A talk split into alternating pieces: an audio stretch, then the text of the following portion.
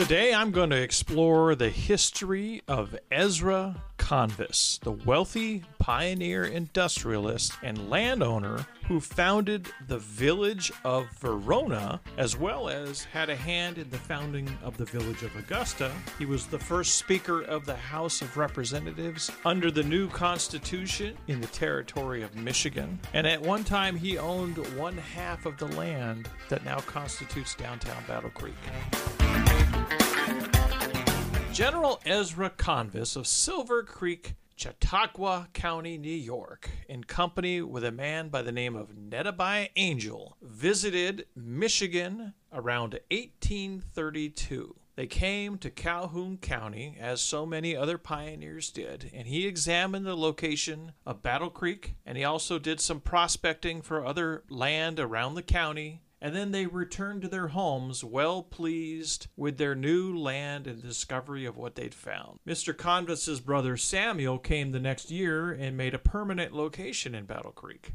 Early in the spring of 1833, Ezra Convis's family, together with the families of Nathaniel Barney and Nedabai Angel, came to Battle Creek, and together they shared the same house for that first year in the village of Battle Creek. Ezra Convis came himself in 1834, a year later. He at once became interested in the affairs of the young colony and took an active part in its enterprises. So he, in connection with Mr. Nathaniel Barney, who was actually his father in law, they became one half owner of what is now known as the Guernsey Purchase. Now, the Guernsey Purchase was approximately 800 acres of land lying within the present day limits of the city of Battle Creek. The other half owner of this Guernsey Purchase was Sands McCamley at that time. Um, and I did another podcast video early on, so you might want to take a listen to that to connect the two histories. Now, Ezra Convis was also continuing to look for land in the area, and he cast about the country looking for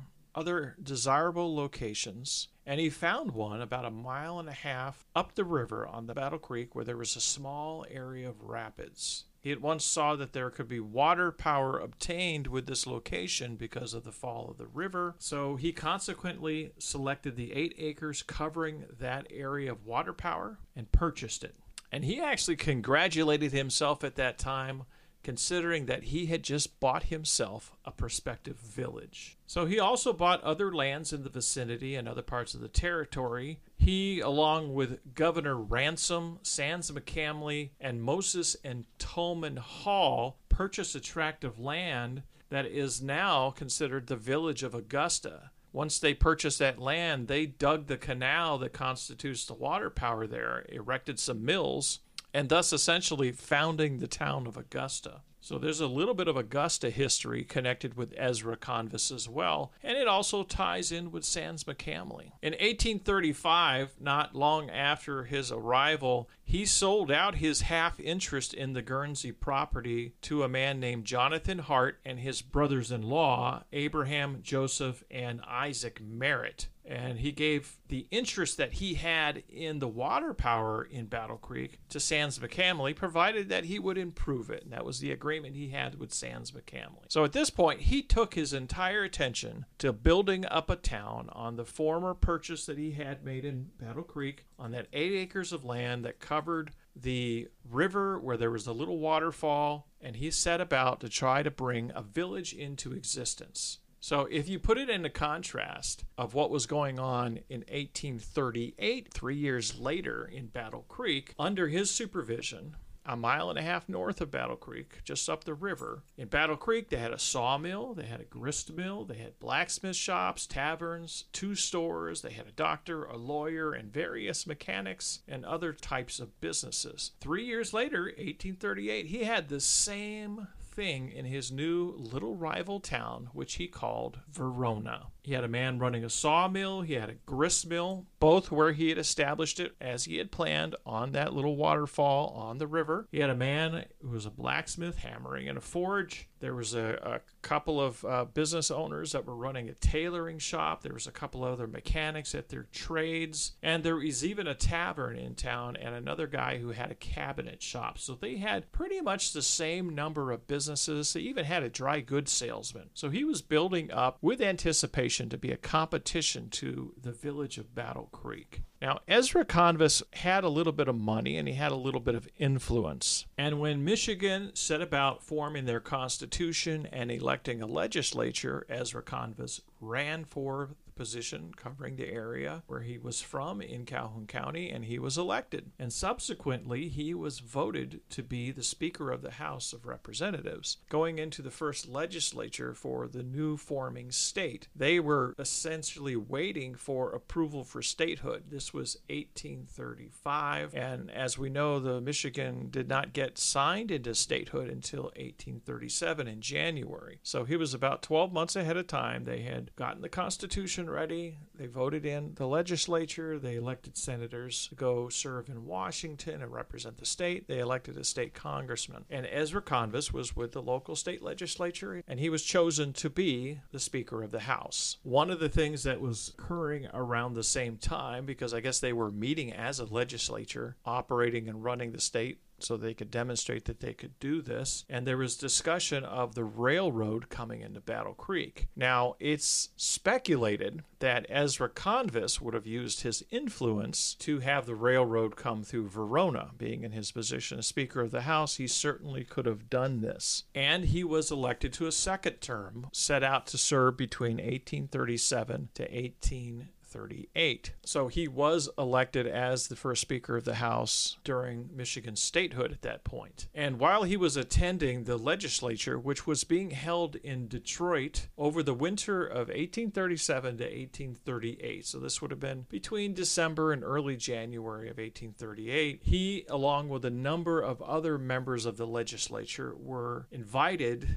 to a famous landlord in Detroit. His name was Ten Eyck. And there's actually an old bar in Detroit that still bears the name Ten Eyck and has a plaque to the original tavern owner and um, if you want to see more visuals on this, I created a video on the founding of the village of Verona, and I included some of that history. So I'll put the link to the YouTube video that I created on this about a year ago, and I'll put that in the description at the end of this. So while attending this tavern owner's, his daughter was getting married, and he held a wedding, and he invited all these people from the state legislature to come attend the wedding. So Ezra and his wife were planning on attending. Ezra was riding in a sleigh going back to Detroit, and it was a snowy winter evening. There was an accident. The sleigh flipped over, and he was injured on his side. So it was pretty severe. They called for his wife uh, because of the injury. They took him to a, a quiet house, and she sat there, and he passed away later that evening or a few days later. So Convis died prematurely. He was in the middle of introducing a piece of legislature that was going to establish a new township in Calhoun County, and he had passed that on. They hadn't voted on it yet. So after his death, a colleague in the legislature picked up this piece of legislation, got it pushed through and got it passed, and they named the township Convis Township. So that's how Convis Township was named in Calhoun County, and it's after Ezra Convis. There's been a lot of speculation over the years that if Ezra Convis had not died prematurely that winter, he could have used his influence to reroute the railroad or have the railroad come through Verona instead of the route that it took, which was a more southerly route to Battle Creek. That was not something that was just impossible impossible to do. It was actually a very realistic probability. Could be that he'd already been in discussions with that at the time. Who knows? The interesting thing about it is, after he died, the village started to basically go into decline because it had lost its leader. And over the about a decade later, it had fallen into losing, almost losing its entire identity. And it, be, it ultimately today, it's kind of a suburb of Battle Creek and it's absorbed by the city of Battle Creek. And there's a few mentions of Verona with Verona Verona Road, and there is uh, the Verona Dam. The remnants of the old mill can be found there. At uh,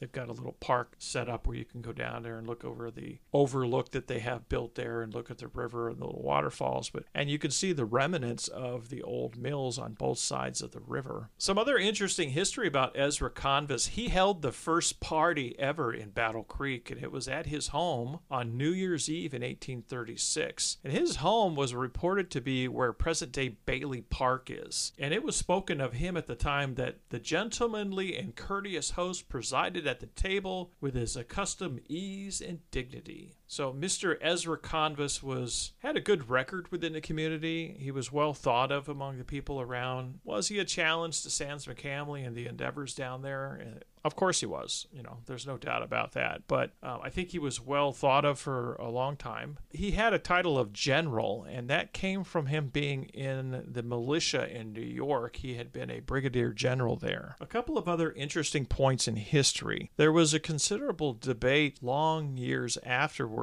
of where Ezra Convis was buried. He was said to have been in the Verona Cemetery, which was located off of East Avenue in present day. It is actually some power lines standing over that site from Consumers Energy off East Avenue. It's up on a hill. There's a barricaded sign that says no trespassing. And it, from looking at the old records from newspapers of the time, there apparently had been probably about 20 or 30 graves in that little cemetery at the time. A lot of the graves had been moved to Hicks Cemetery or other cemeteries in the area, but no one could specifically trace where Ezra Convis's grave had been moved to there had been some old timers at the time stating that they remember seeing a headstone in that cemetery that was marked plainly general or general convis. So they believe that that was where he was resting. Um, and then there was also talk about that there had been a big uh, flowering bush planted over his grave. So I tried to go and take a look at that site, but you can't get up there because it's got a you know some signs saying you shouldn't go up there. It's consumers' energy and it's private property now. So another interesting thing that occurred when they decided to put a historic marker to Ezra Convis in the Verona area. The